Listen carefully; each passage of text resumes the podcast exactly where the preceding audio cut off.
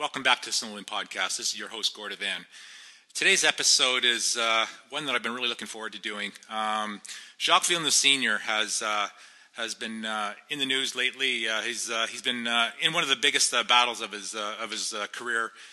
He's currently battling cancer. He's doing really well, as you'll hear in this podcast. Jacques Villeneuve Sr. has been at the top of his sport in snowmobiling, but also he's also been top of auto racing. So this is a guy that's really excelled in any motorsport that he's done.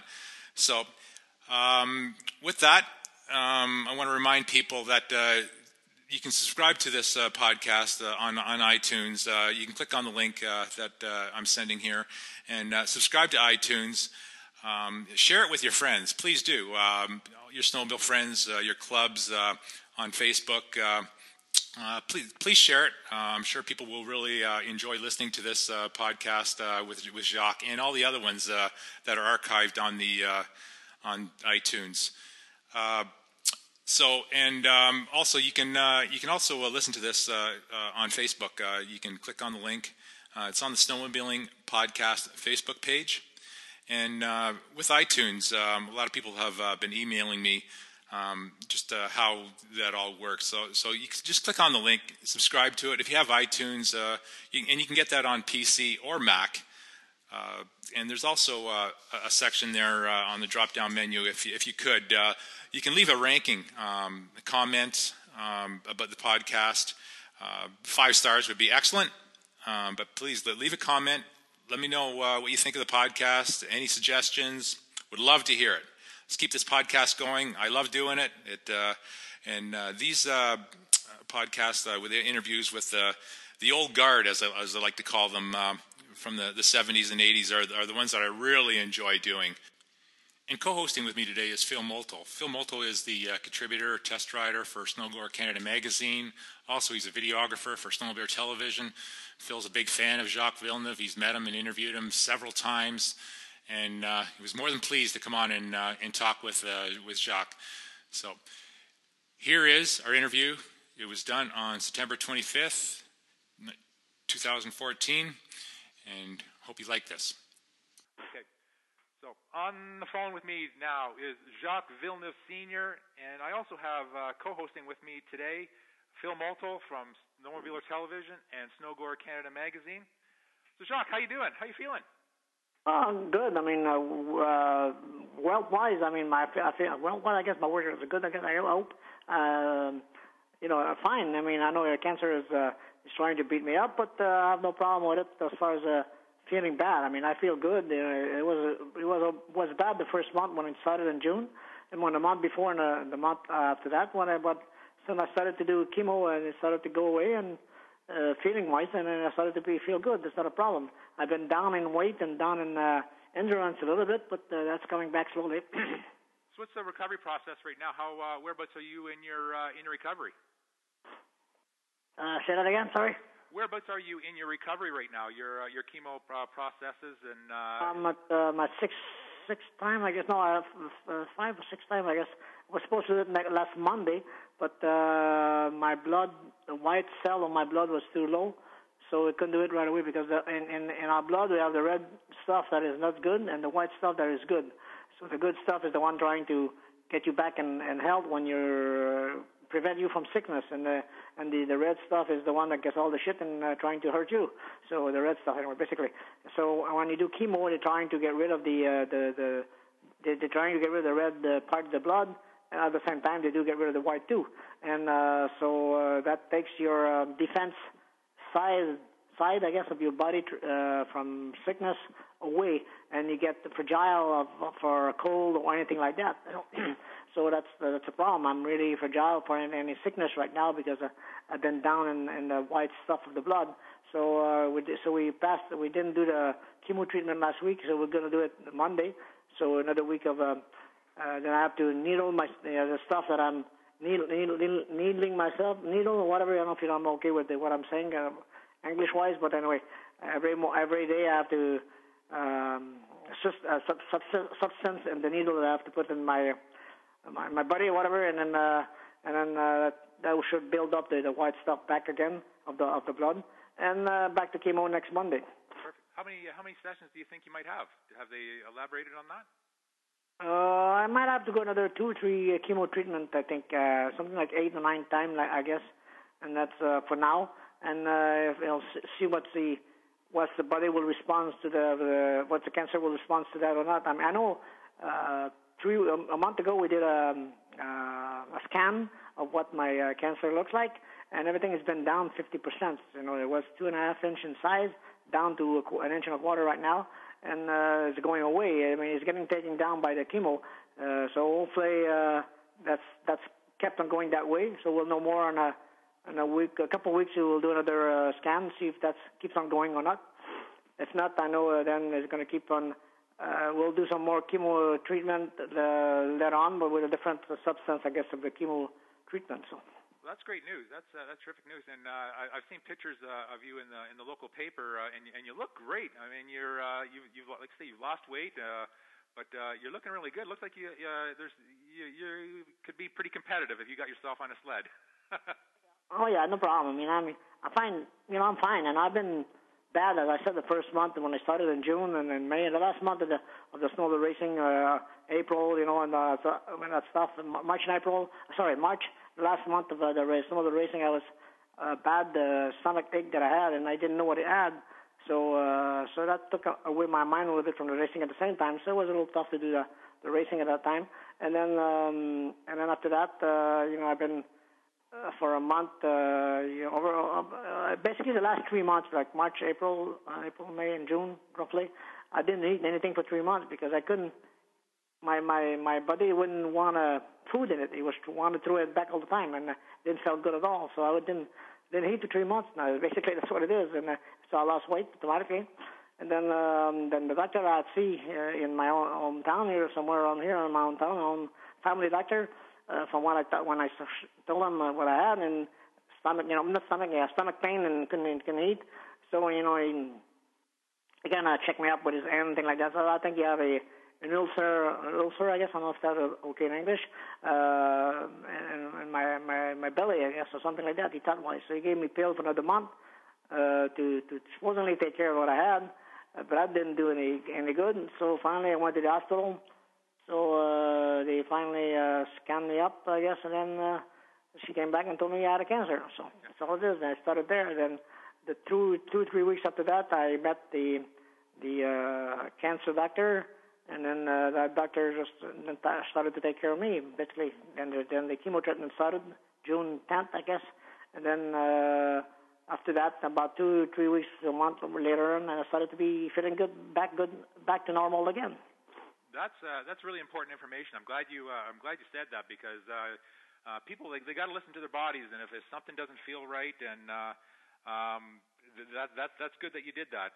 You listened to your body, and it wasn't feeling right, and you went to your doctors, and it took a couple steps, but you got the right diagnosis, and you caught it. That's really important information. I'm glad you said that. Yeah, you just can't play with your body. I mean, you can't make it to put it aside and say, "Oh, I'll wait later on." But not nowadays with cancer, basically. You have no chance and no choice. When you feel bad, if you have a chance to get yourself scanned for cancer, especially nowadays, I mean, there's no excuse from cancer nowadays. Right. That's all there is. Yeah. So that's great. I'm glad you mentioned that. Okay. So you're feeling good. You're looking good. Let's talk about your snowmobiling and your career. When did you get interested in snowmobiling? I mean, I'm sure it was in the 60s. When exactly did you start your snowmobiling career? And did it come first before automobiles or cars? Oh, yes. First of all, I started with my brother, basically. My father had bought motor ski back then. Motor ski 17 HP, I guess it was back then, way back again. I think it was a Zephyr, Z-E. Zephyr, yeah. H-I-R, Zephyr, motor ski, 17 HP, something like that, I think. And we started running around the house, me and my brother Gilles. My brother Gilles was almost 4 years older than I was. So anyway, and my brother Gilles was more on the racing side than I was. I mean, I was just a young kid, the baby of the family, and I just liked having fun. you know, climbing high, trees and things like that or whatever, and having fun. And life was good, fine, no problem. And I was more of a baby. My age was more younger than what it looks like, and my brother was the other way around. He was older than what it looks like mentally wise than his age. Okay, so there was more difference than the difference was bigger than the years of our born side. You know, let's say three years and 8 months. I guess it was exactly our birth date. And but basically in our mind, I was younger and he was older, so there was a bigger difference between us. So there was a little tough to befriend at a young age because he was older and I was younger, baby side more than anything else on a young age. Okay, and then when the physical side of mechanical parts, you know, like working on the sled that my dad had bought, you know. Anything we were doing back then, you know, was more bicycle or whatever, we'd like to go fast with it and do something different. Racing with toys or whatever else, and that was in the young age, okay? And then when my dad that bought the snowmobile that we rode around the house like that, let's see how we can do it fast and faster and things like that in that age. And then, finally some modifications started to be done on the sled. I don't remember exactly what it was back then, but we started to try to make it go faster at a certain point. And then, by either taking the seats off and things like that, making it lighter and motor-wise, or what can we do modification-wise.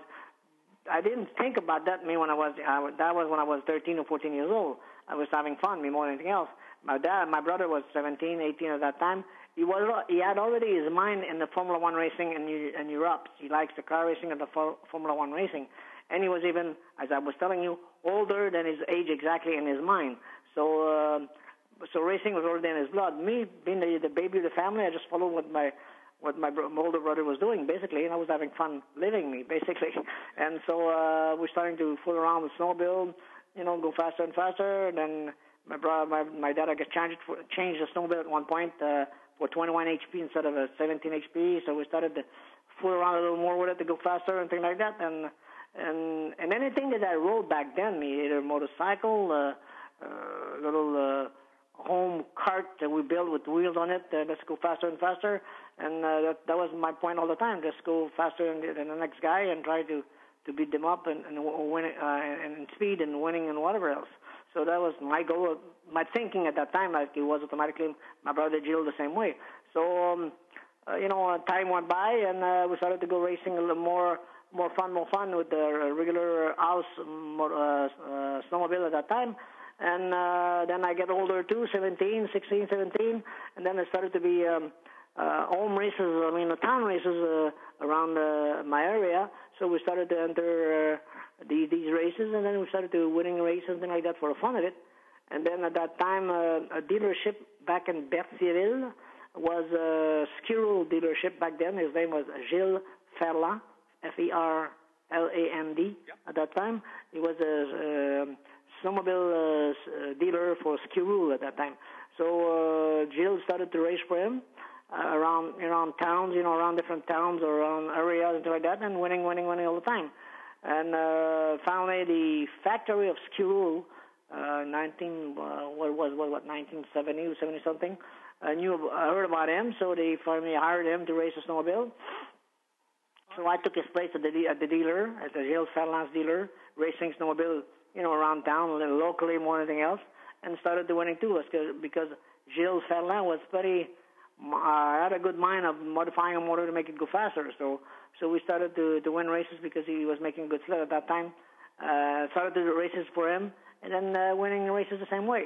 Back then it was like a 290cc motor, 20 HP or more than that, whatever it was, and we were beating bigger motor because he was pretty knowledgeable in making the motor go fast and good for a small motor compared to the bigger motors. So, and driver-wise, I guess we were doing okay. So we were winning some races, and the same thing happened to me. Then I moved to factory. That's because my brother Gilles was there, Skirol. So now we're back in I don't know. No, I didn't move to Skirol there right away. That's right. Sorry. Then after a year, I guess he was with Skirol. Then the Alouette factory of Montreal, somebody started to decided to hire my brother Gilles to race snowmobile. And then the same went on for me. And I raced snowmobile Quebec side only for the state of Quebec.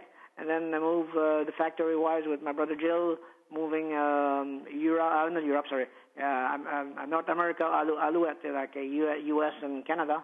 And then it started from that point on. And then after that, again, after that in 76, my brother Gilles moved back to Skirol and started doing the same deal, races and race again with Skirol, and I did the same deal. And then after that, Gilles moved on to Formula One racing, Formula Atlantic, sorry. He raced Formula Atlantic first, got spot by some European people, and then he moved on to Ferrari racing, Formula One racing races. And then I moved on from snowmobile myself, racing snow. I said Skirol 1976, and then moved on to Polaris, I guess, in 1977 in Quebec, and then yes, no, sorry, went to Kawasaki factory in 1977, and then factory of snowmobile races in Shakopee, Minnesota, Kawasaki for 1977. 1978 was the Quebec State Polaris, and then 1979 went from Ski-Doo, Quebec State only snowmobile racing. And then after that, got hired by the factory in 1980 to race snowmobile for the factory of Ski-Doo. Okay, you went pretty fast there and kind of wrapped up your whole career. Right, 1976 was Skirol that my brother Gilles was doing good with it, and I was doing okay at the same time too. And then I went to 1970 when Gilles moved out of snowmobile in 1976 to started car races, and then got spotted by the people in Europe, and thought about it was a pretty good driver, so he went on to race Formula One races. Got hired by got a tryout by McLaren's in England, and then Ferrari spotted him at the same time, and then decided to hire him for the rest of his life. After that, whatever, he did since 1978, I think he started to go for Ferrari until he died in 1982. Yeah. And then me in 1976 was Skirol, 1977 went to Kawasaki, 1978 at a Quebec Polaris, backup, whatever, that I had to race Polaris in Quebec State. And then 1979 went for Ski-Doo, Quebec State, to the same way for Ski-Doo.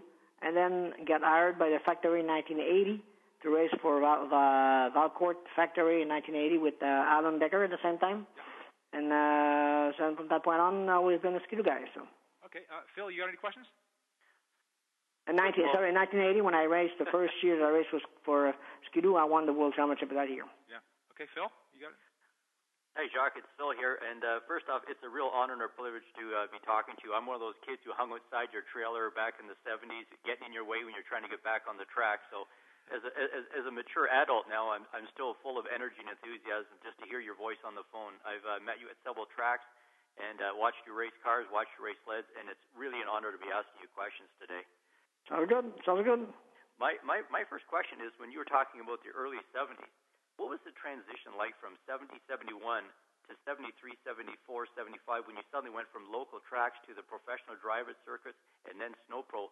What was it like for the racers and the teams and the traveling and everything at that time? What was it like to be on the circuit? Well, circuit was, Quebec for me more than anything else. I didn't go to the U.S. yet. Basically, it was more Quebec, Ontario, Quebec, basically. Ontario was Peterborough that we were doing at that time more than anything else, and Peterborough was known as the big place to be in the east side, the big fast track that we had there. That was fun, and I don't know what it was. To me, it was I don't know. It's hard to say because to me it's just natural. For me, it was natural. I mean, it's like if you knew how to ride a bicycle, for all your life. For me, snowmobile was the same way. I didn't. Can I say that? I didn't learn that as I went along to how to ride a snowmobile or something like that. I just natural. I guess I got on it and let's go flat out and go fast. I can't explain exactly, but my brother Joe was the same way. You know, when he rode anything that he rode, either a car or a snowmobile, it was just like a natural feeling, a natural sense to just, okay, let's go on it and go fast. That was the minor of that racing back then. It was not mechanical tune-up or anything like that. Somebody was able to do that more. My brother was more a tuner than I was, and things like that. Me, I was like the baby, as I said, of the family. And Jill was good at tuning the machine, and me, I was just, shouldn't be a good machine, I'll go fast. That's all there is. Basically, as I learned that with the year as I grew up, okay. But beginning-wise, you know, I just followed what my brother was doing ahead of me, more than anything else. Jacques, with the Alouette factory, with you and Jill's there, who obviously it's a very small company. I'm sure not a whole lot of R&D was going on there. Who is responsible for doing R&D for these new race sleds?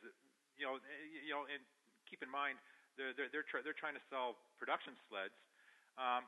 So who was doing the R&D on the race sleds at that time?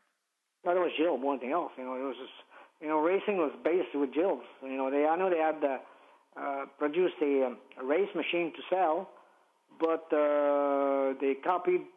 No, sorry. When Gilles showed up there, there was already a race machine they produced. It was like the Snow Jet more than anything else. You know, basically with a different hood on it. You know, it was aluminum back then. You know, racing machine back then was just not much different than a regular production machine. We're just an aluminum frame with a motor on it, and get rid of what you don't need, and then let's go racing. Yeah. Get rid of what you don't need on the machine, and make a look of racing a bit, and then let's go racing. More than anything else at that time. So then the knowledgeable people started to take some of the weight away. I would say one of the first guy that was good at that stuff was Jim Medema on a Snow Jet. Right. He was basically, to my point of view, a knowledgeable person at that thing to make it light and making thing go and making sure he was able to drive it. I mean, by not exactly jumping, boom, boom, all the bank corners and like that. He was just able to slow down a bit, go and drive it on the ice. I think was one of the first knowledgeable person to design thing like that. Right. Yeah. So with Gilles at the factory. The development of the now race sleds, the single tracker, and then the upcoming twin tracker. Did Alouette kind of give Gilles and you, I guess, so you were there too, kind of free rein to develop these race sleds? Well, yes. I mean, at a certain point, my brother Gilles, as I said, I was the follower more than anything else. So Gilles decided to make the twin track. He already had car races experience a little bit. He was already doing Formula Ford racing at that time, so he tried to design a snowmobile from what the Formula Ford felt like. You know, the Formula car races has 4 points that touch the ground, so he wanted to produce a machine that has 4 points to touch the ground the same way, and because those snowmobiles at that time were not that great in corners, speed with the front end and not biting as much, or the back end or whatever at that time. He decided to go with the 4-point machine like a Formula Ford is, and so it has 4 points on the ground and has a different corner weight touching the ground, so it makes it more handle better. And basically, because at that time front end was a little tough to get it all the time, and at those times, you know, ice was not that much of ice like compared to what it is nowadays, you know. Now we have like at Valcourt a foot and a half of ice thickness to race the whole weekend minimum. And then compared to what it was back then, it was not much ice back then unless you were on a lake or something like that. But there wasn't much of a sweeper. It was just a shovel pushed by a truck. You know, you call that great. I don't know what the word is in English. But anyway, snow pushing. It was more than else. So there was always a bit of dust left on the ice no matter what. So it was not really good ice like we have nowadays compared to what it was back then. So he said, okay, now we need something like a bulldozer to help us turn through the corner. So he designed the machine, the twin-track machine that he had with the steering wheel when he was turning to the left to unlock the inside track to only push by the outside track. And it was great working-wise. But the machine, the problem with that machine was the overweight. You know, that was the problem with that machine. And it was always kind of a... Then he had built it quite fragile at the same time. And motor-wise, we were not we didn't have the best motor back then. It was like a Sachs motor we had, I think, at that time, quarter or in Sachs motor. And so there wasn't the strongest motor compared to Ski-Doo or the machine it had. But my brother, his machine, the twin track, was just too good around the corner compared to the rest of the machine, or rest of the other machine. But then most of the time, it was breaking down. It happened to stay together once or twice, but then when you stay together, you won, basically. Yeah. Phil? In that era of 73, 75, 77, 79, who was the racer that you liked to race against the most? I mean, driver-wise, you met, or the racetrack? Driver-wise, who was the person you always looked out for? Well, I don't remember anything like that. As I said, racing for me was just the fun more than anything else. I wasn't that serious of a person back then. Basically, I was having fun racing, and whoever was out there, let's go race. I don't have any person in particular that I liked to race more than anything else. My brother Gilles was the most fun to race with, and I liked to beat him if I could. But we didn't race very often together. We raced, I think, in 1974 with a single-track machine, basically Alouette back north of Quebec and like Saint-Jean. And that was more than anything else, the fun. And it looks like at that time when we raced together in that race, it looks like everybody else broke down or parking on the side to watch us go more than anything else. And we just had a ball driving, you know, he passed, I passed, and, you know, whoever would win. But to my point of view, I would have backed out to let my brother Gilles win, because to me, Gilles was like God out there. It was important for him to win, and I would learn from him and more than else. You mentioned in automotive racing, some teams have rules that you don't pass each other. Did that ever exist on any of the teams you were on, like when you were running with Deckers and with Brad? Oh, I didn't get the question. Say that again. When you were racing with the Deckers and then racing with Brad Hulings, yeah. Was there ever a no-pass rule, or did you guys both race? No. There was never a no-pass rule. Just try to win if you can, you know. Brad was a really knowledgeable person mind-wise in designing his machine to go fast and clutch-wise to acceleration from the start and going to the corner for speed-wise. So I mean, there was nothing wrong with that. I just couldn't beat him easily at that time, and because he was too much of a knowledgeable person to make the machine go. As I said, at my young age, I was just like a kid having fun in snowboard racing. And it took me a long time before I decided, okay, let's try to make it go better. So, I mean, I raced with Factory in 1980 with Ski-Doo. I was having fun. I mean, okay, let's go racing. Give me something good, and let's go have a ball and go races. And Brad was more knowledgeable at that time in making the machine go fast from the start and things like that. As Gary Vasser in Ontario, the same deal too, later on or something like that. You know, there was some guys out there were pretty knowledgeable, or pretty minded, and designing things to go, making sure they would win or anything like that. For me, I was having a ball out there, more fun than anything else. You know, okay, let's go fast. Sorry, let's go fast and. Let's go party at night. So it was more my life than anything else at that time. It took me some years, you know, to change my physical thinking, I guess, or about the racing. It took me, I would say, that didn't happen, because racing for me was more fun than anything else at that time. I loved doing what I loved, what I'd done. But I was having a ball at meeting people, and let's try to do what we can in racing and during the day, but let's have a ball at night after that. So I wasn't much of a sleeper back then because of work and because of taking it easy. Anyway, so taking it easy, I mean having fun. So it took me a little while. It took until 1980, almost 86, I guess, when I got back in snowmobile racing and on a full-time basic after the car races. During the Alouette period, when did you decide then to get really interested and really concentrate on this could be a job for racing? When did that come about? Well, that never basically happened that I knew of. I mean, I don't know, my brother Gilles went to Alouette before me, and he hired me or asked me to go races with him and something like that, and I said, okay, fine, let's go. And let's go on like that. Hey, we can make a life with that, fine, and let's go racing. There was never a decision itself, oh, I'm not going to learn anything else and let's go racing. No. My life at that time was, let's follow what my brother does, basically. You know, what my brother I was a follower of my brother, basically, at that time. You know, my brother Gilles, for me, was a god, and he was able to win whatever he needed to win, and he was designing things perfect or whatever else, you know, and all right, let's go do what he does, and let's have a ball doing that, you know, and let's win races. And I guess I was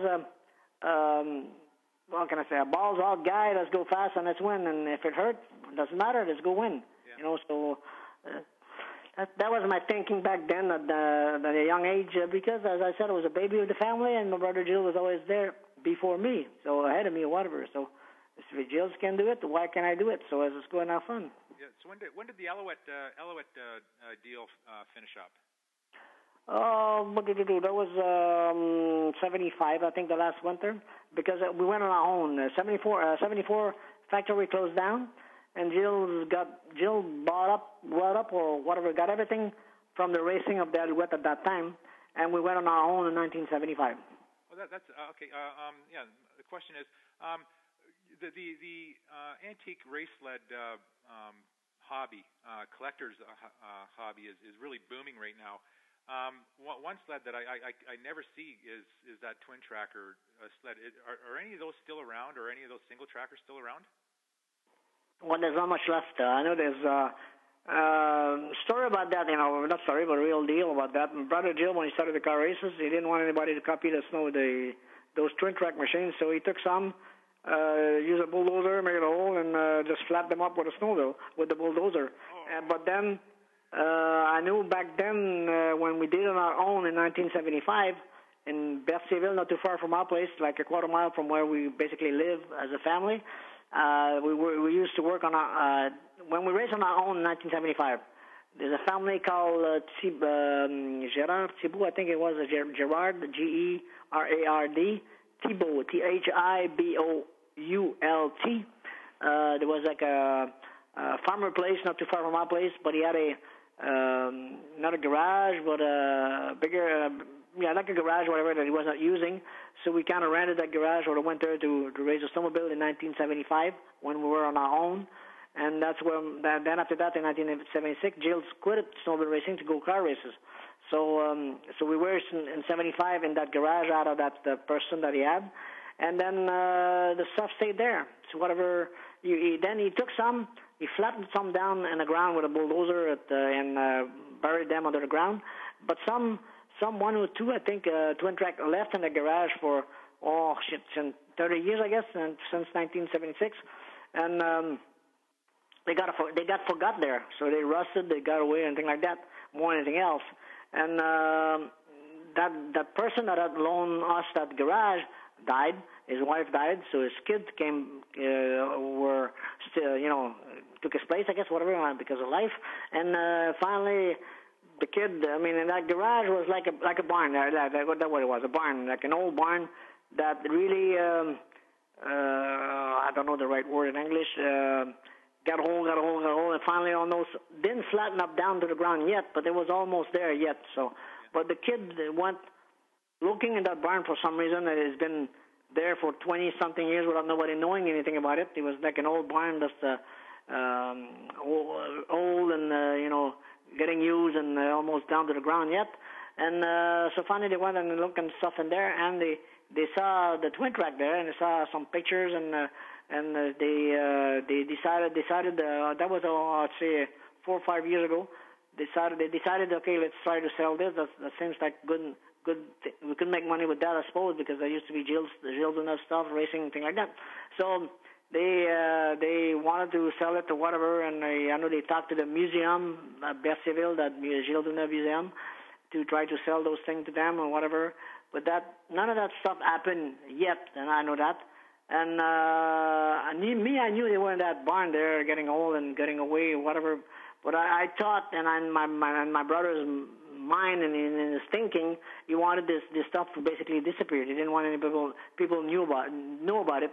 So I thought, okay, this mine's going to get old and going to go flatten up to the ground, and it's going to be flat, with a bulldozer and whatever. But that didn't happen. So the kid kind of find out what was in that stuff, so they wanted to sell it to some people, I suppose, and said, okay, whoa, hold on a minute. I gotta get that stuff and put it back somehow together and bring it to the museum maybe or something like that.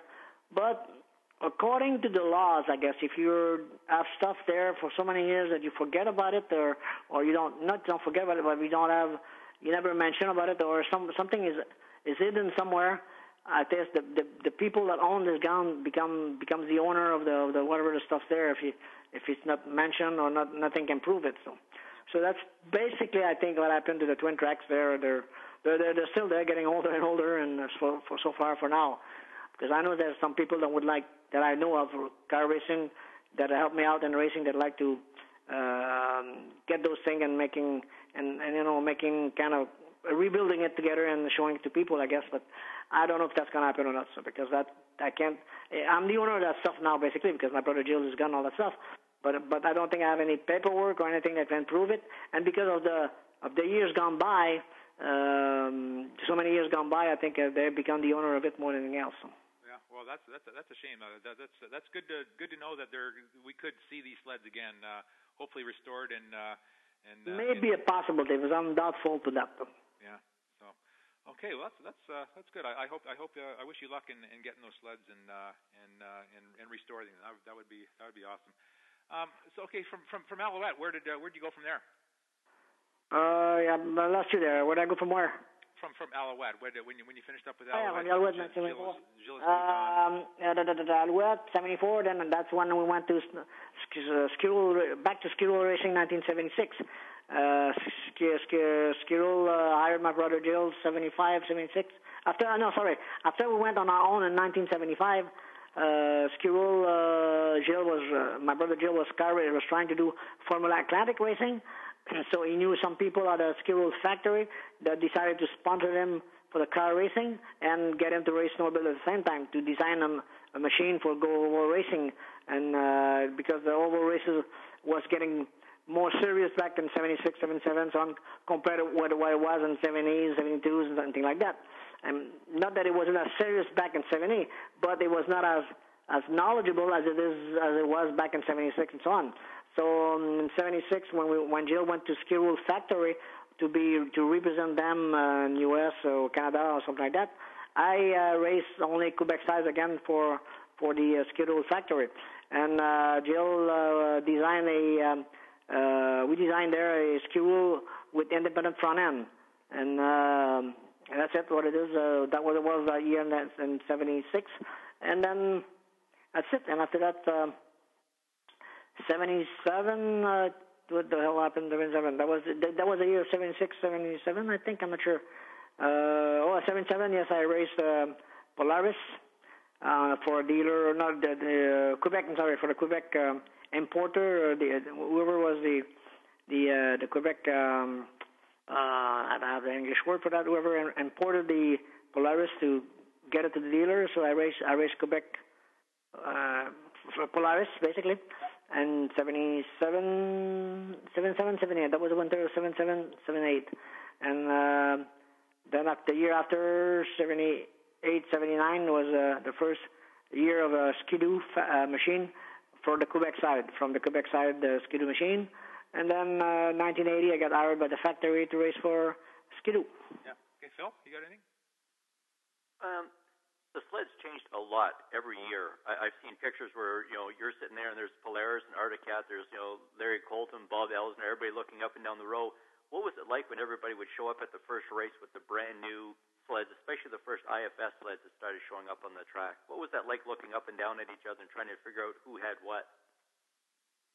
Well, it was, it's like when you're on a Christmas day when you get your new toys, under the trees, and you look at all the the box not emptied yet, and you're trying to figure out what's in the box, what's going to be for yours, and what is the best of the best.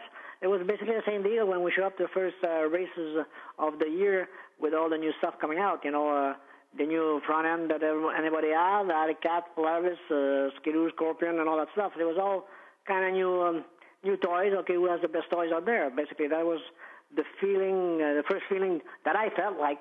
And when we go to first race, you know, first races, I know there was some testing already been done, or from the factory that you could hear in the newspaper that, oh, these guys are so good, so fast, and so on, so on. But you never knew until you go to the first race, look at all the toys, and there's, oh, these guys got that good of a machine, that different suspension, different of whatever else. But you didn't know what the motors or clutches or things like that yet until you would see them races. You were running on. Now the racing is really going professional with all the factories coming in now. Classes, you had the 250, 340, 440, 650 classes. Did you obviously had to do quite a bit of work now to assemble and prepare all. You were running all three classes. You and your brother were running all three classes or four classes. Yeah, with the Alouette back then, there was the 340, the 440, and the 650. Yeah. And then one after that, Kawasaki was only the 440, 340, 440, sorry. And then Polaris was a 340, and when I went to Ski-Doo, Quebec, was a 440, and I had two machines, 340 and 440. Then I would enter the 650 with it, and with the 440, and so there was two or three classes I was doing with the two machine. And then when I started the race for the factory in 1980, it was the 340 and the 440, the same deal. And that was on after that. And then they got rid of the 440 for only to race 340, rule-wise. And then 440 got back and came back in 1996, I think. I'm not sure exactly. Something like that. Phil? The race circuit back then was full of characters, both drivers and mechanics. Are there any stories you can tell us about some of the characters or some stories you shouldn't? Yeah. Well, I have no, you shouldn't, but I don't have anything special itself story-wise. I don't know, I just can't. You must have a funny story, Jacques, with Gilles or the other factories, something. I know a lot of stuff went on in those days. Well, I know a good one. In 1974, when we raced with Alouette, as I said, we didn't live in the motel. We lived at we had a fifth wheel from Alouette at that time, and the buses to work the machine with, and the fifth wheel to stay down. And the fifth wheel at that time that we had to sleep in, it was not much a winterized machine, so everything was most of the time always froze up water-wise, and there was no generator inside the fifth wheel at that time, so we had to start a generator outside. And every 3 or 4 hours, you got to put gas back into the machine, no matter what time it was. It was 2 3 a.m. If it had ran out of gas, you were sleeping, maybe sometime. And then finally it gets -5 in them on the fifth wheel. Whatever, geez, something is wrong here. What the hell? Oh, no electricity anymore. Okay, somebody's got to go outside, put some gas, and we started it back. But anyway, back then, as I said, it was a lot of fun going on, Racing was a deal, but me, fun was more than anything else, If we race a day, we work right away after the race till 9, 10 o'clock. Get cleaned up, go to the bar or whatever at that time, and having fun. Came back 2, 3 a.m. a little boozed up, I suppose, and then finish working the machine and go races the next day. But one time like that, with the Alouette in 1974, I think it was, we were a Rhinelander the weekend before Eagle River at that time, and anyway, so it was a good party going on. We had having a ball, and I had a car rental deal. It was a Pinto, P-I-N-T-O. Oh yeah. That I had, and my brother Gilles had the Dutch four-wheel drive that was following pulling the fifth wheel normally. So there was the truck by itself to go to a bar or whatever, and then I had a car, so on. So we were all boozed up when we came out of there, and so we left. We left the bar and we go to the fifth wheel. We're supposed to, we don't go to the motel. We stay in the fifth wheel. The fifth wheel was all frozen up because the generator was down basically. But anyway, we had to enter the racing ground because it was closed up at night. It was a a chain fence there, so we couldn't enter the ground. Basically, we needed to go there because the only place we had to go to sleep. So we go to the fence, and that was so closed up. And I said, no problem. I'll open the door. So I backed up with the Pinto, and then bang, right under the fence. Open the fence like you see in a movie. Through the fence with the car. So finally go to the fifth wheel or whatever to go to sleep. That time, yes. No, that wasn't finished. Sorry. Before that, during that same night, when we got out of the bar, I remember Gilles has told us the year before he had rented a car like that, and he was jumping snow fence, okay? For some reason, I don't know what for, but anyway, it was a car that was, he thought it was like a four-wheel drive, he was jumping fence. That was the year before that, okay? So I was thinking about that. We were in a parking somewhere, and I see a snowbank. Had two mechanics with me in the car, I guess, and I see a snowbank there to cross the snowbank to go into the road, okay? Okay, no problem. We'll jump that snowbank. So I started to take a run at it to jump the snowbank, and inside the snowbank there was a fire fontaine. Am I right with my word? The fire fontaine, whatever. Yeah. So when I wanted to jump the fence, bang! I hit the fontaine. Water come up through the air, and my Pinto went through, but it bent the front frame. It fucked up the radiators, opened up the wood and things like that. But, at that time of the night, we were a little boozed up. No problem. Let's go to the motel. So we drive back in. It was 10 miles. I had to drive to the fifth wheel, the racetrack. And that thing was out of Preston. It was out of oil. And it ran all the way through there. I couldn't believe it ran, but it ran all the way through there. And then when I got to the fence was closed up. Okay, no problem. We just jumped a snowbank. I guess we might be able to go through the fence, I suppose. So I went through the fence with it, and finally got to the fifth wheel, I guess. So we finally, got a generator going, went to bed, went to sleep a bit. And the next day, we had to go to the motel for some reason. So brought it to the motel. Still had no piston and no water in the car. Brought it to the motel the next day for some reason. I don't remember exactly why. But then when it arrived at the motel, it died there. The car didn't have any more. We started the motor, and it was like no spark plug, nothing. It was just dead. It was so fucking beat up. So my brother Joe was called the insurance, or the rental place. So they came and picked up the car. What can I say? And insurance, I have no idea. But I don't remember hearing anything wrong or whatever from it. But they came and they picked up the car. So the car was just like junk. Yeah. And we went through a fence to get to the racetrack. So. It was not that good of a story to tell, I suppose, but, it was some story that we had evolved to mentioning about it back then, anyway. So, otherwise, other stories among other people, I don't know much, or from other stuff. We were more of the wild gang more than anything else at the racetrack compared to all the American guys or the rest of the people, I suppose. So we were the wild gang, I guess, more than anything else. We were sleeping at the racetrack itself, and the motor one and the fifth wheel with no electricity that we needed to keep, get started once in a while to make sure that we had electricity. So compared to all the other teams, Arctic Cat, Polaris, whatever else, would go to the motel, a big deal and big money, whatever, I suppose. But Alouette, they weren't that big of a money factory, and my brother had a certain budget to go races that he wanted at that time to go racing, and that was it. So we lived with what we had, I guess. There's some pretty funny stories I've talked to other racers from around the circuits and that or through those times racing against you, and how they have to do some bending of their own rules, changing hoods and doing things to the engines just to keep up with you. They had a lot of respect for you. In those days, you were on every racetrack in North America for ice racing. What was your favorite track? Peterborough was one of the nice ones back then. We got to go to Peterborough this weekend or something like that. And that was the place to look forward more than anything else.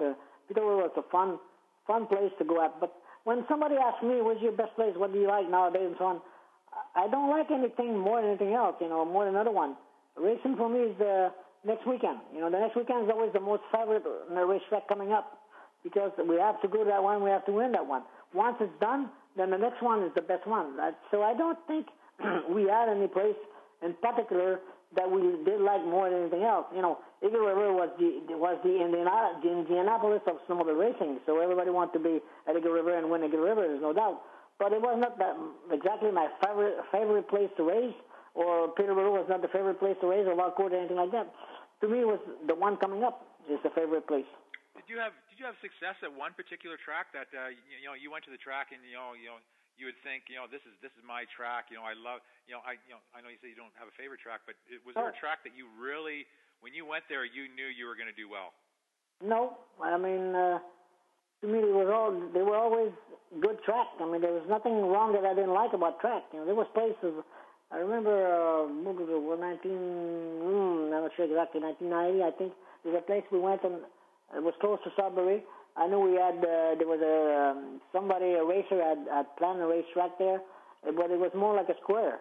It was not no round corner. It was, you had to almost make a stop and go and turn left, and then next corner, the thing like that. So I went and we practiced there, and then the racer started to do on Saturday. I think we did a bit there, and then finally they started to quit and forget about it. There's not a racetrack, and so on and so on. Yeah. To me, it didn't matter. It was a place different to race with, but what the hell? It's a race. It's a racetrack. So I don't know. I don't think I have any special places I like to win more than anything else. And they're all favorite, or they're all special when they're next to come. In the 70s, there when with Alouette and Skirol, what typically would be the budget for a race team? I suspect that's a question that I don't know of. I mean, I never knew things like that. I mean, I never. Gilles was the guy responsible for the things like that more than anything else when I raced with Gilles. Then after that, when I started to race with for Kawasaki or Ski-Doo or the Polaris from Quebec, I had a snowmobile, and they would give me $5,000 or $10,000 to go race the winter or something like that, maybe at that time. I don't remember exactly. But when I raced factory-wise, when I raced for my first big, I would say big job was with Ski-Doo 1980. No, in 1980, yes, or 70, no, 19, let me remember here, 1976, when I raced for Kawasaki, I was paid $20,000 to race for Kawasaki back in 1976. Sorry. Okay. But that was for a year round. Their budget, I don't know what it was, but I was paid $20,000 to race for them for the year. That was a year salary, basically, okay. $1,500 a month or something like that. Okay, so talk about the Kawasaki deal. Who developed that sled, that race sled? Oh, good question. They did their own. I was racing with Greg Channel, I think, at the time, the other driver with the race with Kawasaki. Greg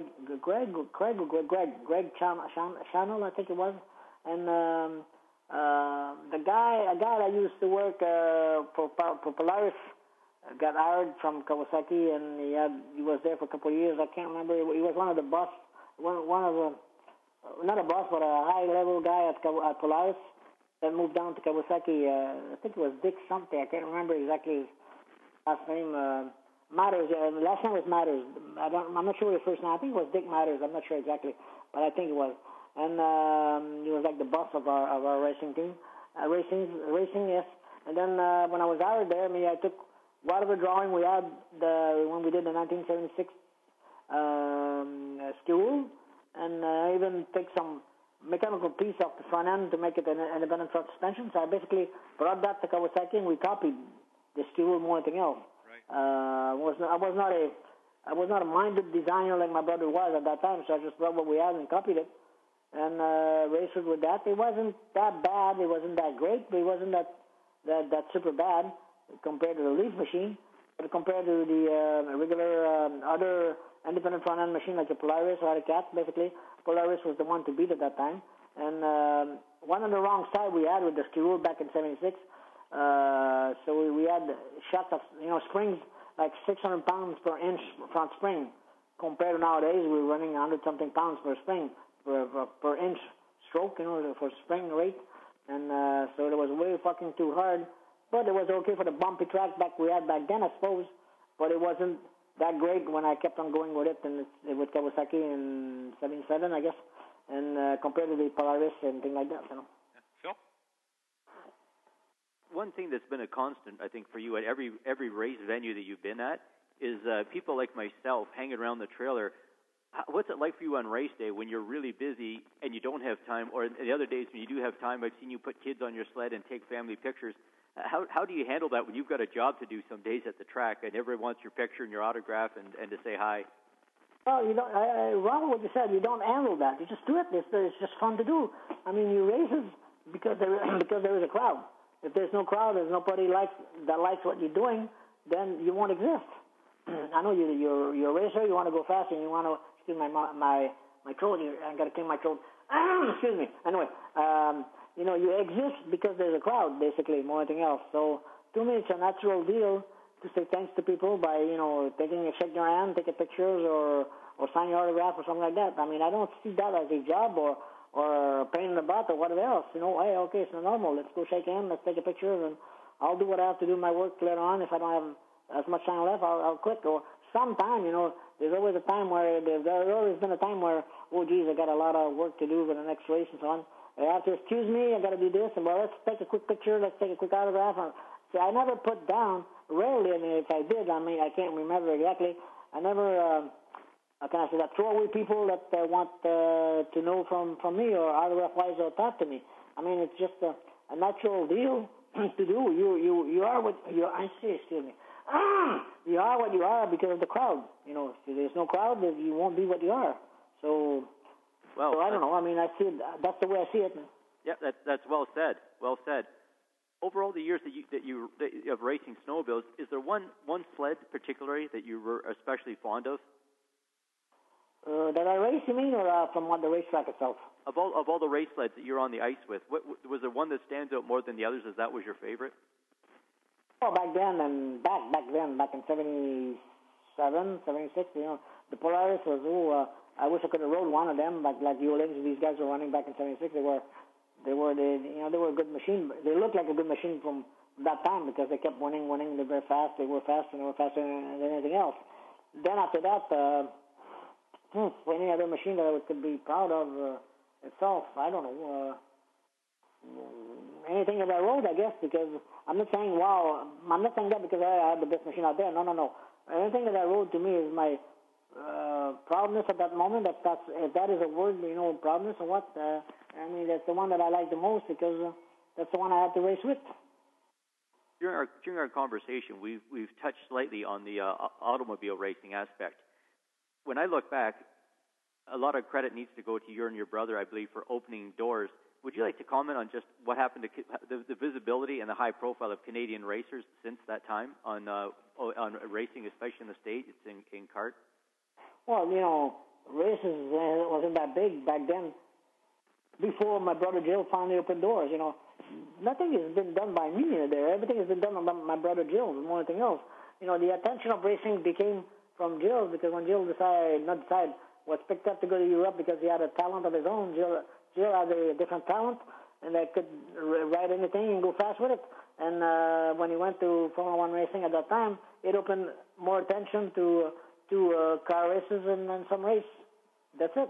And then I just followed up, did what I could at that time, and that didn't appear to be that big, I guess, whatever, but don't matter to me. I did what I had to do without in my mind, let's try to get people to pay more attention to races and things like that. No.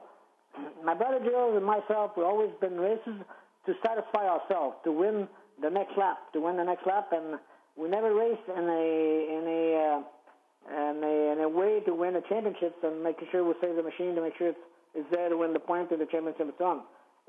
We always race, and I always race myself to satisfy myself at the moment to win the next lap, to be the fastest in the next lap. If it wins me the race, fine. I wish I could win the race, but to be the fastest at that moment itself right away, and then automatically we'll win races. That's basically how we stopped, and that's basically how Gilles stopped the same way without realizing it that we were that good or that bad of a person, because there's better person for us to win championship, I suppose, because they're going to take care of the machine. They won't beat it up, I guess. They're going to make sure they're going to go slow enough to make sure to go to the end. No, I don't exactly think that way, and I don't think my brother Gilles either. He liked to satisfy ourselves at the moment itself. You know, I got to go the fastest I can to go fast right there. If it breaks, it breaks. If it not, we're fine. It might win some races. You've touched on something I've read before that you've commented on about racing. You win races by winning lap times. Is that always been your approach? Go by the lap time, and then you get the race to fall into place. No, it becomes to that. It's almost what we're saying. I'm saying. I mean, but that's not. In any racing you do, it's who is the fastest out there in lap time.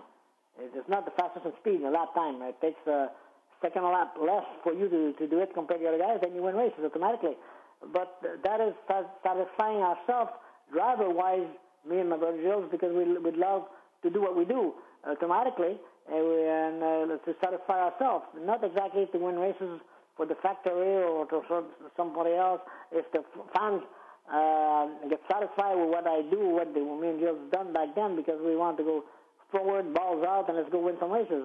And, that's the way it is. It's how can I say that? I'm not saying it nicely, I guess, but I don't win races to satisfy a sponsor. I'm wrong what I'm saying, I guess it's no good, but to satisfy a sponsor or to satisfy a factory. I win races because I want to satisfy myself, because I want to be the fastest out there and go fast. It has to go fast every lap, and faster and faster every lap, and win the races. That's our thinking, and I know it's a wrong thinking for championship-wise according to some other drivers or some other factories or sponsors or whatever, I suppose. But didn't care for that. We wanted to go fast and be the best out there and win races. And as I said again, the next race is always the best one coming up. The next lap is always the next one coming up. One more question here before I toss it back to Gord.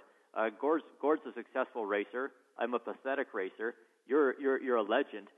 What goes through your mind when you pull up to the start line? What are you thinking when you pull up to that start line? Win, go fast and win. That's all. I don't think. What else? What else can you think?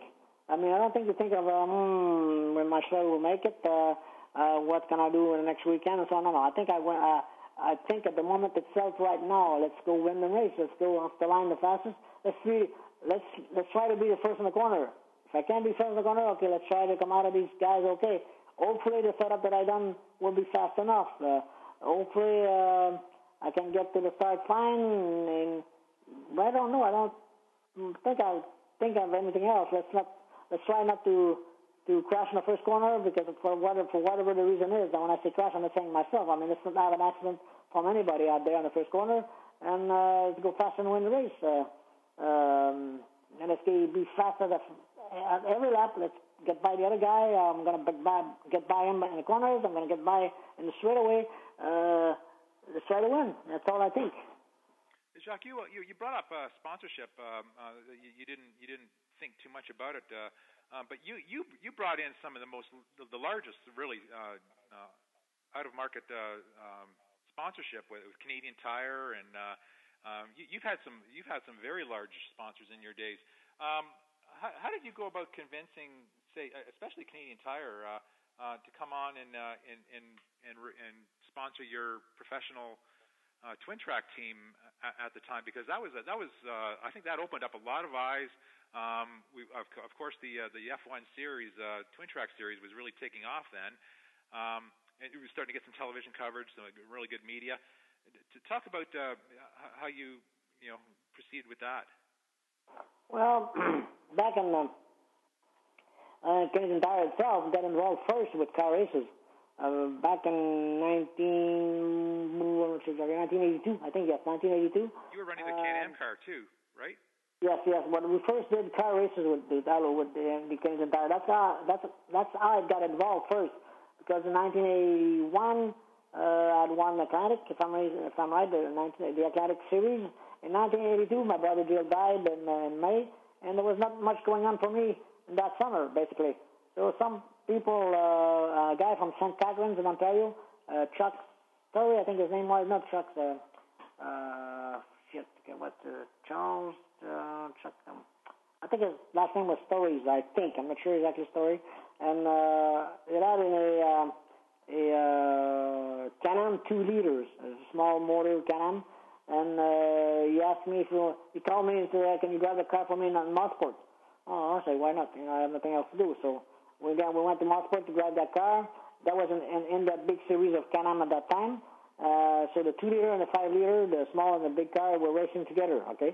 You had two winners in that race, the small one and the big one. Anyway, so I went to grab that CanAm 2-liter there for him in Mosport. Just to tell you how the team was, there was no money team. I was the only one with a fire suit, so I had to get out of the car and fill the car myself. That was pretty amazing, I guess. But did you not win that race? Excuse me? No, I mean, I ran good with a 2-liter class. I think I finished second. No, I didn't have to feel it in the races. I mean, but and then in qualifying or practice, I had to get out of the car and fill the car. I filled the car in practice and qualifying, I guess, whatever myself. They put the car down, got the gas in there because nobody else had a fire suit. You had to do it in the pit like that, okay? You had to have a fire suit. And then they got fire suit for the race. That's not a problem later on, I guess, but they didn't have for the qualifying or practice or during the weekend or week or whatever, so I had to get out of the car and fill it at one time. I said, hey, the fuck, come on, get some suit, guys. So finally, they got it, I guess. Just the one time it happened like that. And I ran the 2-liter against the 5-liter. I don't remember what I did. I think I won the 2-liter class. I think inside the 5-liter class, I think I finished, I'm not sure exactly, 4th or 5th or something like that, overall. And I can't recall exactly. You might be able to look in the memories of things for car races in 1982 in Mosport, and you'll find out exactly, I guess.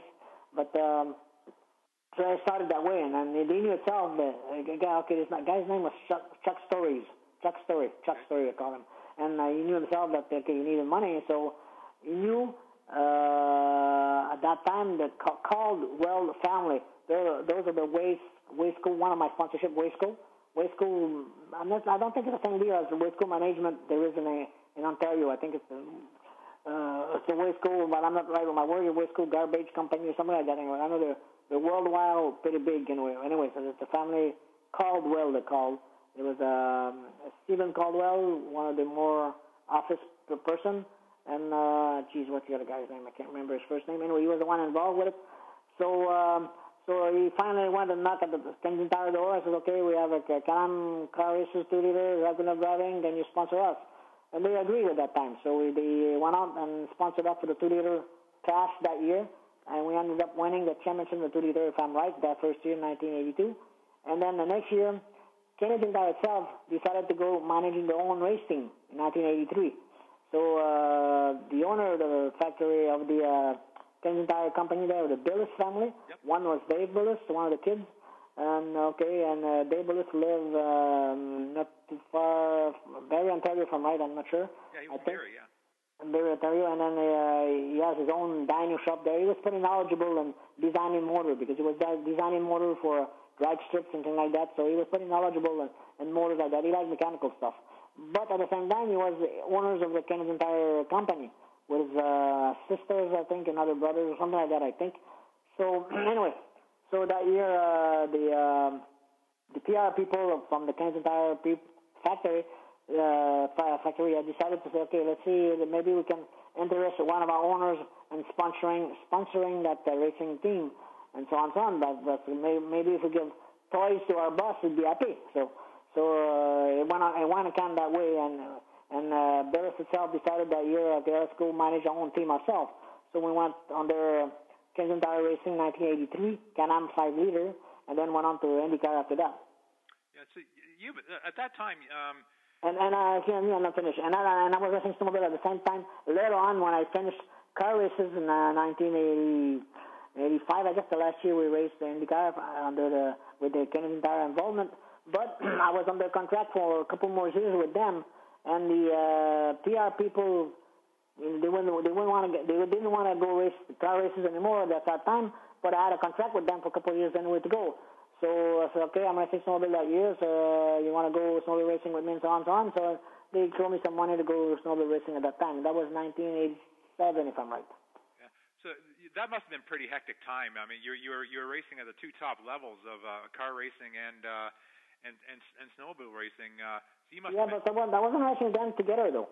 I mean, the car racers didn't want me to race snowmobile in the winter because they didn't want me to get hurt.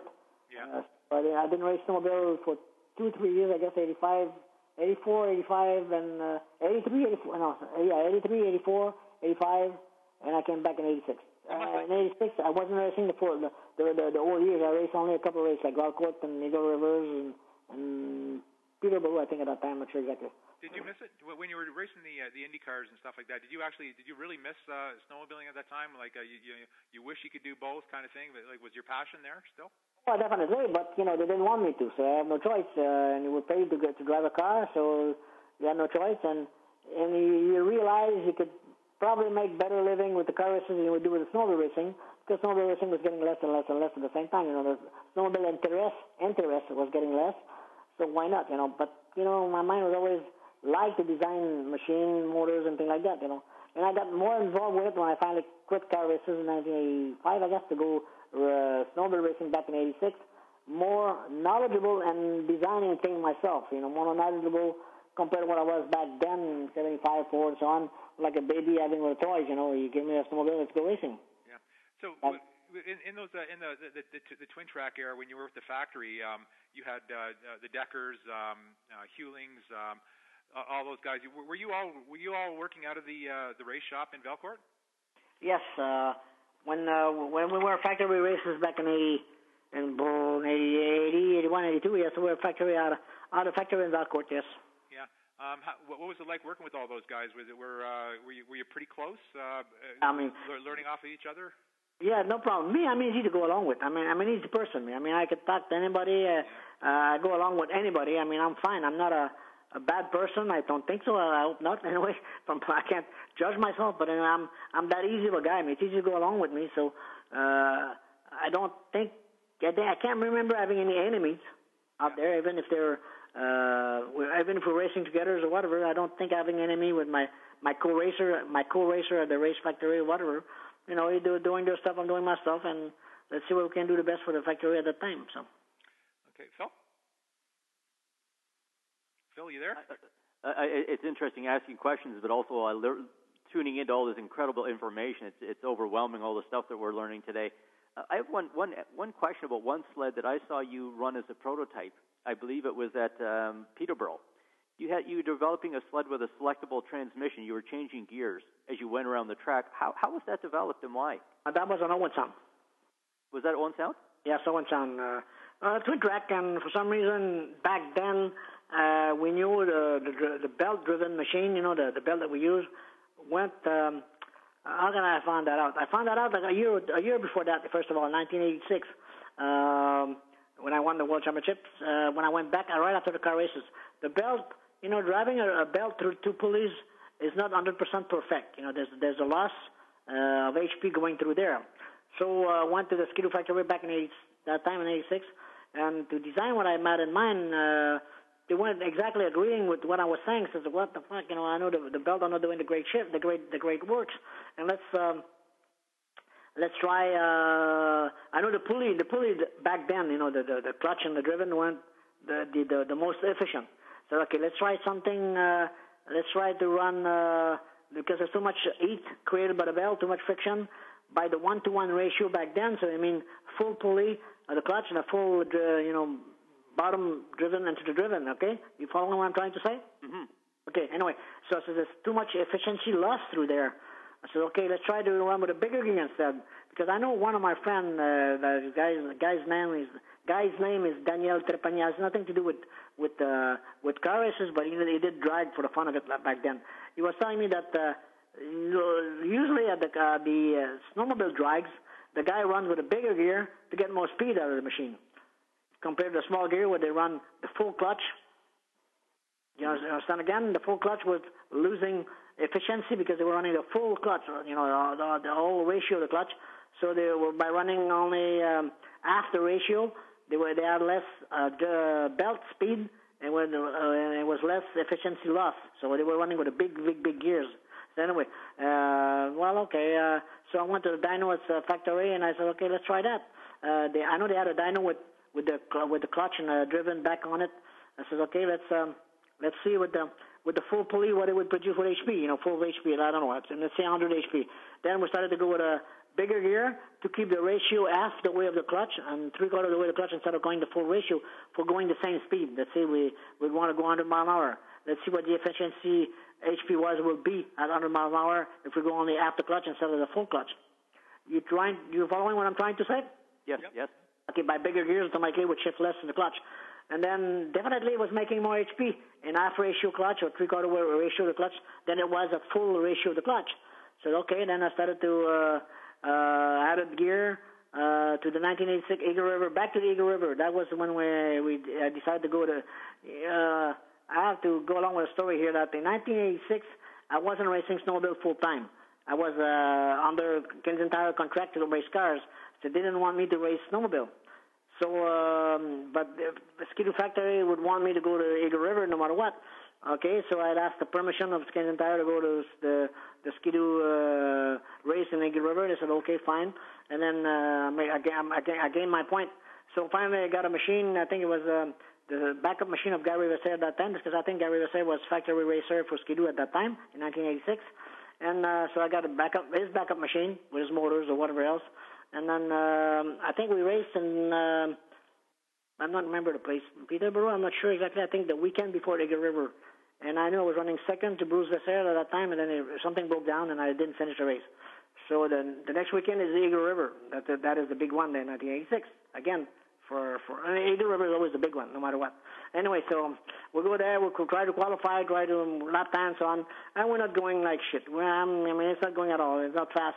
And finally, all the elimination of the qualifying we had before the final race, I finally beat somebody in the last corner coming out of turn 4, beat him by a foot by the line to make sure I qualified.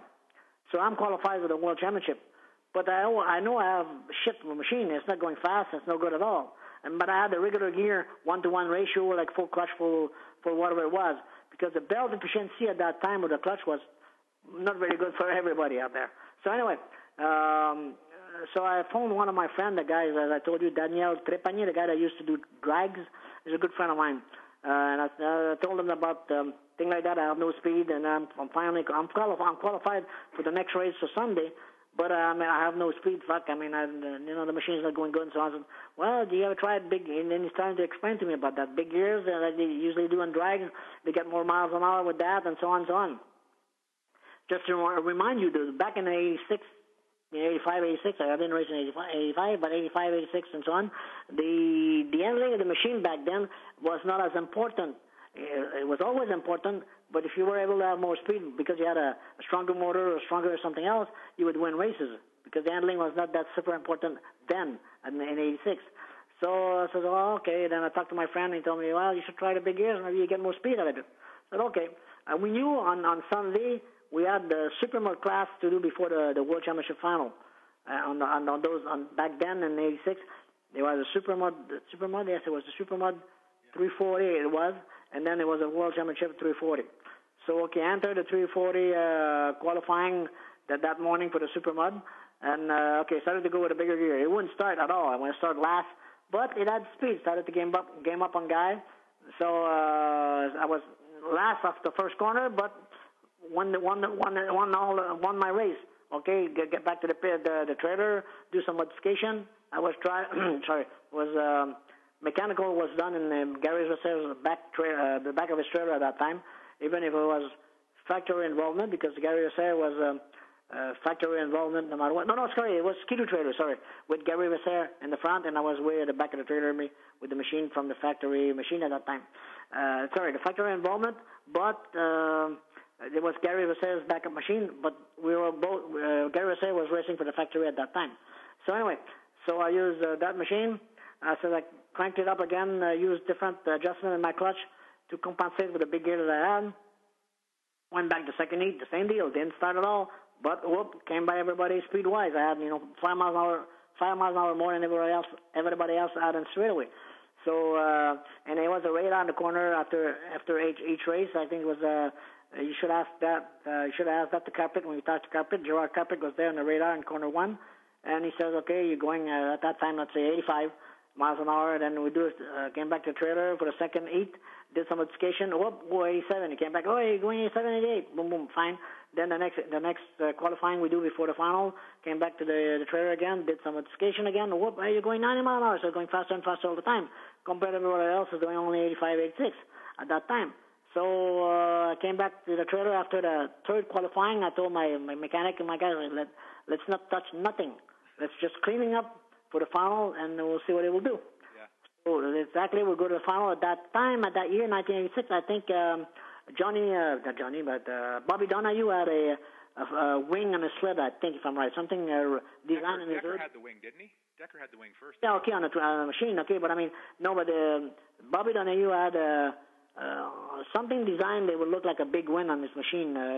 Either his front end hood or his back end was designed like that. It was not a twin track. It was a single track machine that Bobby Donahue had, but with like a big shovel type design of a hood, I think, something like that. I believe I remember that sled. I think there was also a Nielsen Enterprises that looked like that as well. They had it was just a massive wing. It was not a wing. It was just a design of the wood that would look like a shovel for air. Anyway, so everybody started up front like not normal. I didn't start at all. The first corner was that was almost last, but then I came out of the corner either first or second, and then passed everybody down the straightaway easily. And then was that in '86? Was that Hulings? No, it was not. It was Donahue. Donahue would get on my ass going in the corner, but I get down straight away. I would lose him 5 or 6 lengths, get to the corner. I wouldn't handle that great to the corner, but get down the straightaway was gone, and I won the race basically. Because I had more straightaway speed because of the clutch that was designing to go along with the big gears that I had, and it became that way for that year in '86. I went to Valcourt, the same deal. Started last, boom, passed everybody down straightaway. Valcourt and all the race, 2 or 3 races that I did for the factory that year they wanted me to be at, and then I won everything like that because I had more speed. In 1987, it came up about the same way when I raced with Canadian Tire name. Same deal, I went with the big years, and I won a couple plays like that, and I should have won Eagle River even in 87, but my radiator mount broke, and it unscrewed the pep cut, I guess something that emptied the radiator, and then the radiator emptied itself, and then finally the motor cooked. But I would up front, no problem at that time. So, and then ended up Decker won the race. Chuck Decker won the race. But anyway, to start the race with, I was gone and I had speed, but the pet cut, I guess you call it, I'm not sure, whatever emptied the radiator, opened itself and lost all the press down and then overcooked the motor. So, but anyway, and as it went along, it was that year. The first couple of years like that, 86, 87, was you had the straightaway speed, the big gears, you had a good chance. You got a chance you could do well. Everybody else was trying to something like that, but they wouldn't catch up with what I had. You know, I had work in it to make it go, and then nobody else was. Didn't have that endurance themselves to go along. To go along with to make them go, I guess. The more weight. The heavier the driver is, or the more weight the machine is, was even tougher on the belt itself when you do something like that because of the big gears. So being a lighter guy at the same time would help me automatically. Okay, yeah. You mentioned. And excuse me. And then a year or two later on, after that, after the big gears, then like Goodwin's, for instance, started to design more handling to the corner. So they started to be faster than me with the big gears or whatever because they had a better lap time.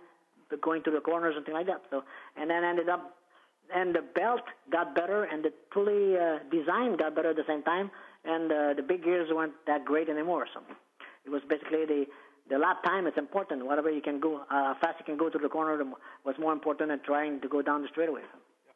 You mentioned Gerard Karpik in my last podcast interview with Gerard and his brothers. He said that.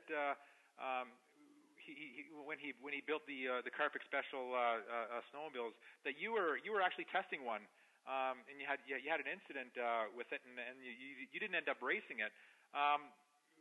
That was in Alexandria. But you were testing up north with them, and you had an accident with it, and you didn't end up getting a chance to. No, that was not in testing. It was not in testing. It was in the race, practicing in the. in the no, that's it, you're right, sorry, in testing up north. That's right, my mistake. Yeah. And there was a regular, to me, it's a regular trail machine that he had made more than anything else. That was good to go snow cross or something like that, and he tried to make it handle on oval-ice track.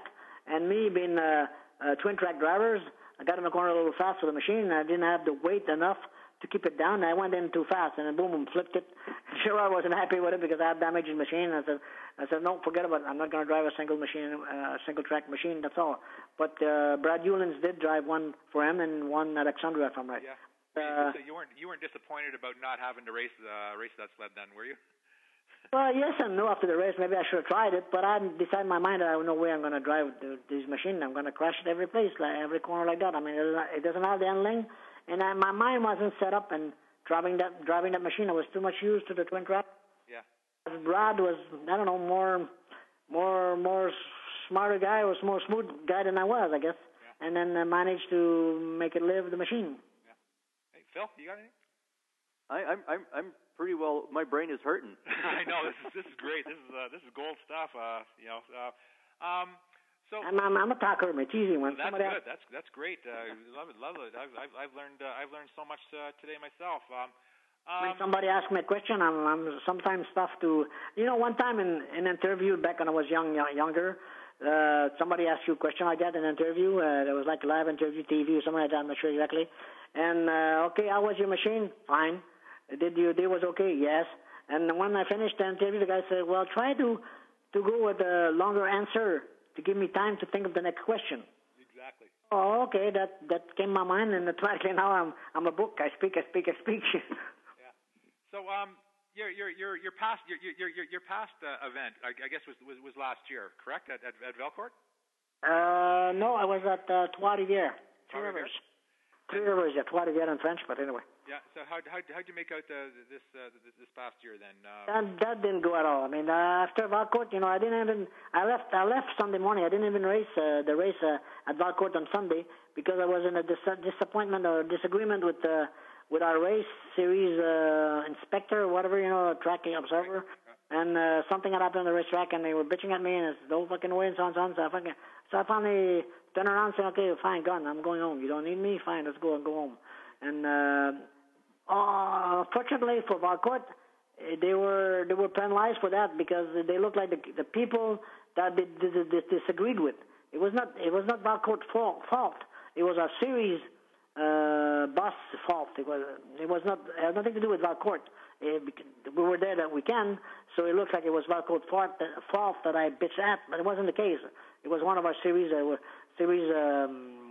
boss or whatever that I disagreed with his thinking. So anyway, so I said, well, if you think I'm a piece of shit, you don't need me. I'm going to go fucking home. That's all.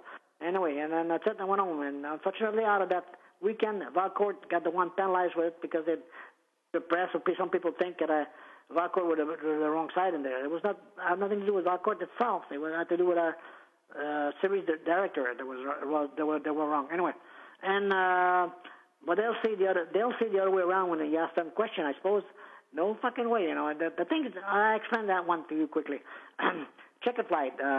It's important to know what a checkered flag is when the race is finished. But I don't usually watch for it. To me, I know. I mean, I don't basically wow, watch it for sure. No, I know one flag, and the next lap is a checkered flag. So we were practicing that morning under practice. And I'm on somebody's ass that I'm trying to pass or to go, even if it's practice testing. I mean, I race all the time. So I'm on somebody's ass. I don't really see up front exactly. And I don't know exactly if checkered flag lap time at that finish that time when we went by the checkered flag. And the guy in front of me does the same deal. He go flat out to the first corner. So to me, I never thought that this is the last lap. So I entered the corner as he went, flat out. Then he decided to release because he started checkered flag. I didn't know me. I never started checkered flag because I didn't pay attention to it. So I went around his outside, and he decided to move right as I'm coming along his outside. So he touched me, and he flips over me. So then I keep on going and then realize this is the final lap. So they came bitching at me and said, why everybody else saw the flag and you don't see the flag? I said, okay, that's not the first time it happens. I bitched like that a year before or 2 years before to Marcel Fontaine, who used to run our series. the same way. It says, when you throw the checkered, throw a red flag in the first corner. So we know when we enter the corner, we do look inside. We know exactly. It happens that sometimes you don't see the checkered flag and you keep on going. And but if there's a red flag in the corner one, waved at us, okay, we know it's done. And then the answer of the series director that I got was, well, everybody else sees it and you don't see it. I was fucking pissed. I said, okay, let's go home. Yeah. You think I'm a piece of shit? I'm going home. So that's what happened at that time. So coming this year, what are your thoughts about continuing racing this year? Well, I'm you know, my wife doesn't, and I told my wife last year that I was quitting. 95% I'm quitting, 5% I'll be back. The 5% is getting bigger and bigger all the time, and I want to be back this coming winter because I didn't like the way it finished last year, and I'd like to go back at it this year. But the problem nowadays is you need the HP more than back then. And some guys that make a motor in Winnipeg, Darcy Rosenstrader, makes good motor that everybody else is buying out there, but it's $10,000 a piece, and you have to order them in spring. And I don't want to spend $10,000 buying motors. I'm going to try to do our own and try to do it better than we can. So anyway, and everybody else is buying these motors. Everybody else about this motor goes fast. So that's all there is. We need power, more power than it used to be. I've been a king, and I guess I've been okay in 2006, 7, 8, 9, 10, so on, so on. But nowadays, the motors are getting bigger, better than what I had designed at that time. So I'm gonna have to try to create it as good or better if I could to go faster. And then that didn't happen the last two winter, but hopefully this winter I might be able to get it. And that's in my mind. I didn't like the way it finished last year, so. I want to go back at it, and I want to go back as a winner. If I can't win, then, all right, I'll get out of it, I suppose.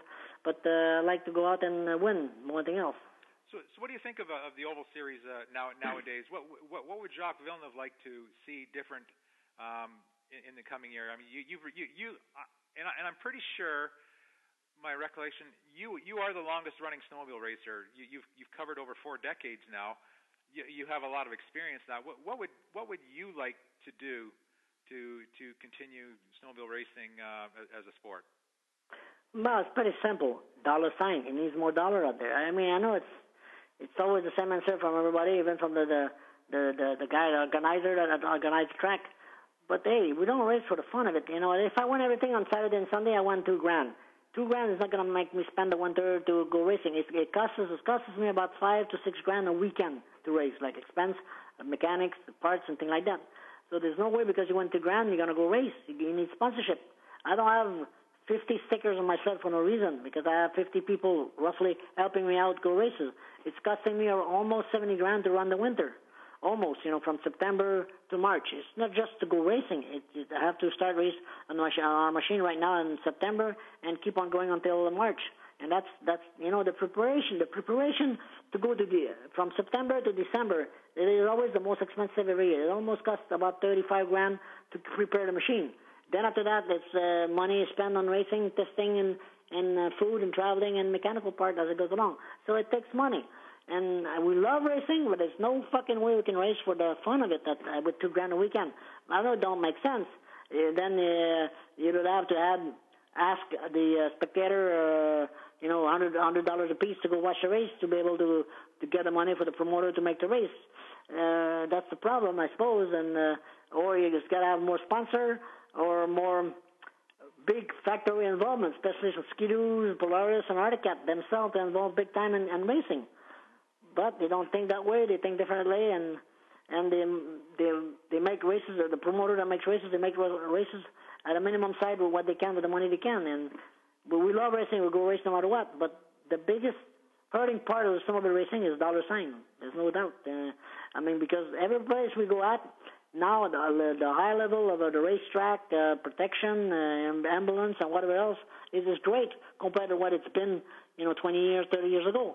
You know, all the places we go at right now, it's ice racing. It's not bumping, jumping, and snow racing. It's just ice racing. It's well designed by every promoters.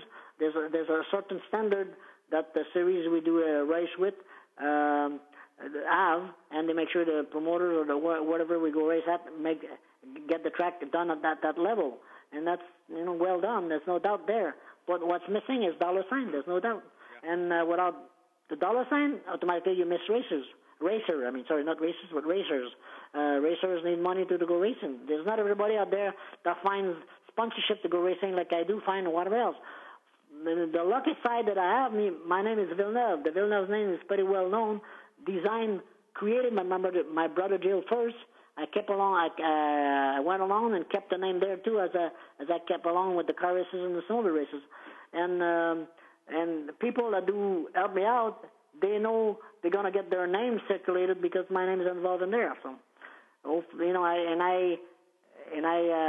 can I say that? I back that up. There's no doubt that I don't disagree with that. I mean, I'm not ashamed to be to have the name being created that big by my brother Gilles, and I have that name. But I have to be up to a certain level. If I'm last and breaking or crashing every time out there, my name is not going to be kept up front. So I have to keep the name to a certain level too, and I have to give the satisfaction out there.